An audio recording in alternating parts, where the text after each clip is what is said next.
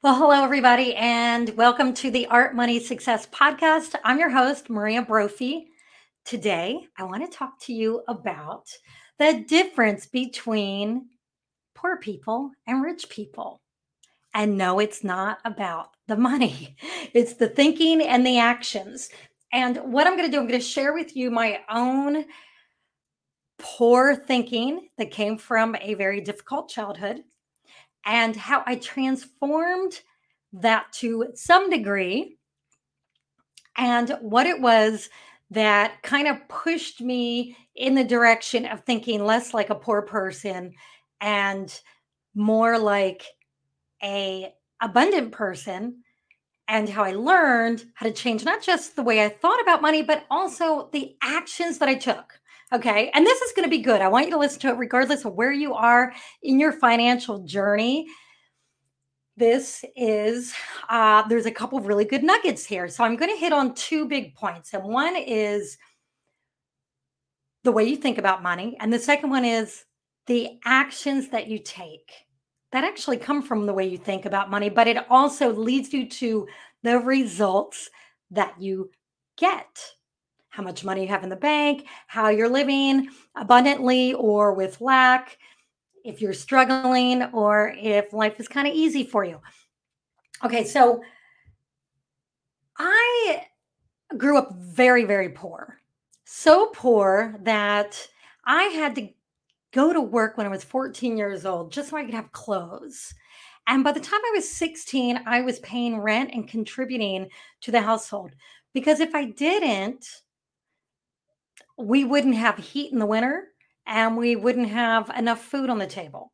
So I actually am grateful for those experiences because they've made me the person I am today, somebody who is not afraid to get my hands dirty. I'm not afraid to work. I have a great work ethic. Um, but the negative, the really negative thing about growing up like that is that I adopted my parents' very poor money mindsets. My mother was always saying, We're broke, we're broke, we're broke, we're broke. She was always in fear. She was always afraid of lack. But then on those rare occasions where money would come in, instead of doing something wise with that money to set us up for the next dry spell, she would below the money. She would overpay in taxes because she was uh, made the poor choice to not get a good tax person. She would overpay for banking fees, like so. And this this happens to a lot of people who are struggling financially. They kind of get caught up in this loop where they're actually paying more for a lot of things than other people are paying for. So it just puts them deeper and deeper into a financial hole.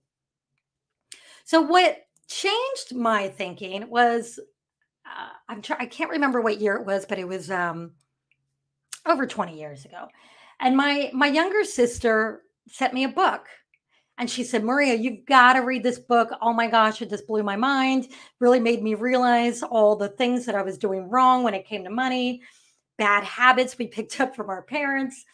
So the book is called Secrets of the Millionaire Mind. And when she sent me this book, of course, I look at the title and I'm like, ah, this is a scammy book. This is like this guy, you know, teaching people how to be rich. That's scammy. But then I opened it, and every single chapter started with poor people do this, rich people do this. And it blew my mind because as I read all of the headlines of each chapter, I was like, oh my gosh, I do that. I do that as a poor poor person. I do that as a poor person, and um, man, it was such an eye opener. So I'm going to share with you the the two the first two things that changed everything for me, and it was actually the first chapter. And the first chapter starts with rich people believe I create my own life. Poor people believe life happens to me. Now, when I read this, it was kind of a difficult concept to get. And now, I mean, I live this concept all these years later, but but back then, I thought, what? I mean, I know life happens to me. I've had so much shit happen to me. So many things happen to me. I mean, I couldn't choose where I was born or who I was born to or the, all the bad things that happened to me and my sister dying and uh, you know, just all these things, right? But then as I read the chapter, I started really getting it because there was something inside me that said, this is truth. I can create my own life.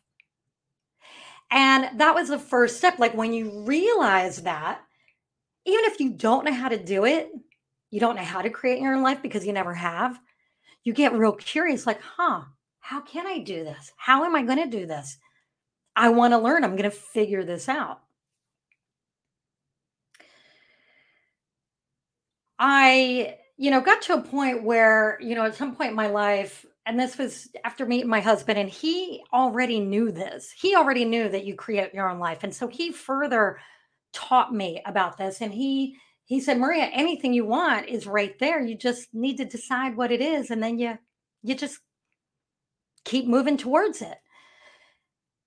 So I considered this. I started writing down all the things that I wanted, not just money, but you know, the the abundance that I wanted in my life, the love that I wanted, the friendships, the travel. I wanted to write books, I wanted to be creative. And that was really the first step. So that's that's part of the mindset. And then there was another chapter that oh my gosh, just like made me change how I do things in my business. So this chapter starts with rich people hire the best advisors.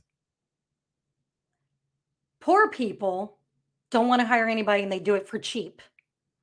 And then the chapter goes on to talk about how, you know, rich people hire good accountants because good accountants save them money in taxes and they hire good attorneys when they need one because if you try to do it yourself you're going to lose the court case right? Or you're going to lose money. So um i when i read that i thought oh my god i just totally saw where i had gone wrong because at that time you know we were in business and i had a cpa uh doing my taxes and she was cheap and and she was a sweet lady I'm not going to pick on her. She was super sweet. She wasn't very good though. She, um, I used her for years because she cost almost, you know, hardly anything. And I thought she did an okay job. Well, sadly, she passed away and I hired a new accountant. And my new accountant went over my books and she said, Oh my God, Maria, do you realize that just last year, your, you know, I hate to say, I hate to say this about your former accountant, but you overpaid the IRS by $6,000. And I said, What? How did that happen? And she showed me. So I really got it that, you know, you, when it comes to really important stuff like paying taxes, going up against somebody in court or, or fighting for your copyrights or whatever, you you need to bite the bullet. Or if you're going to hire a consultant or a coach to help you with something, which I've done many times over the years, and almost always it's made me more money than cost me. So that was uh that was an eye opener and I and I and ever since then when I got that concept I was like okay from now on I spend the money on the best people people who are going to advise me properly. So I guess I want to wrap this up with, you know, all these years later after reading this book, and I highly recommend it for someone who's new to these concepts because the book is written very simple. It's called Secrets of the Millionaire Mind. The author is T. Harv Eker, and I'm sure you can get it on Amazon.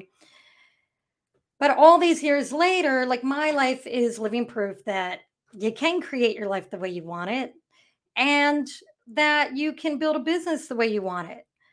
Um, if you take control of creating things exactly how you want them to be.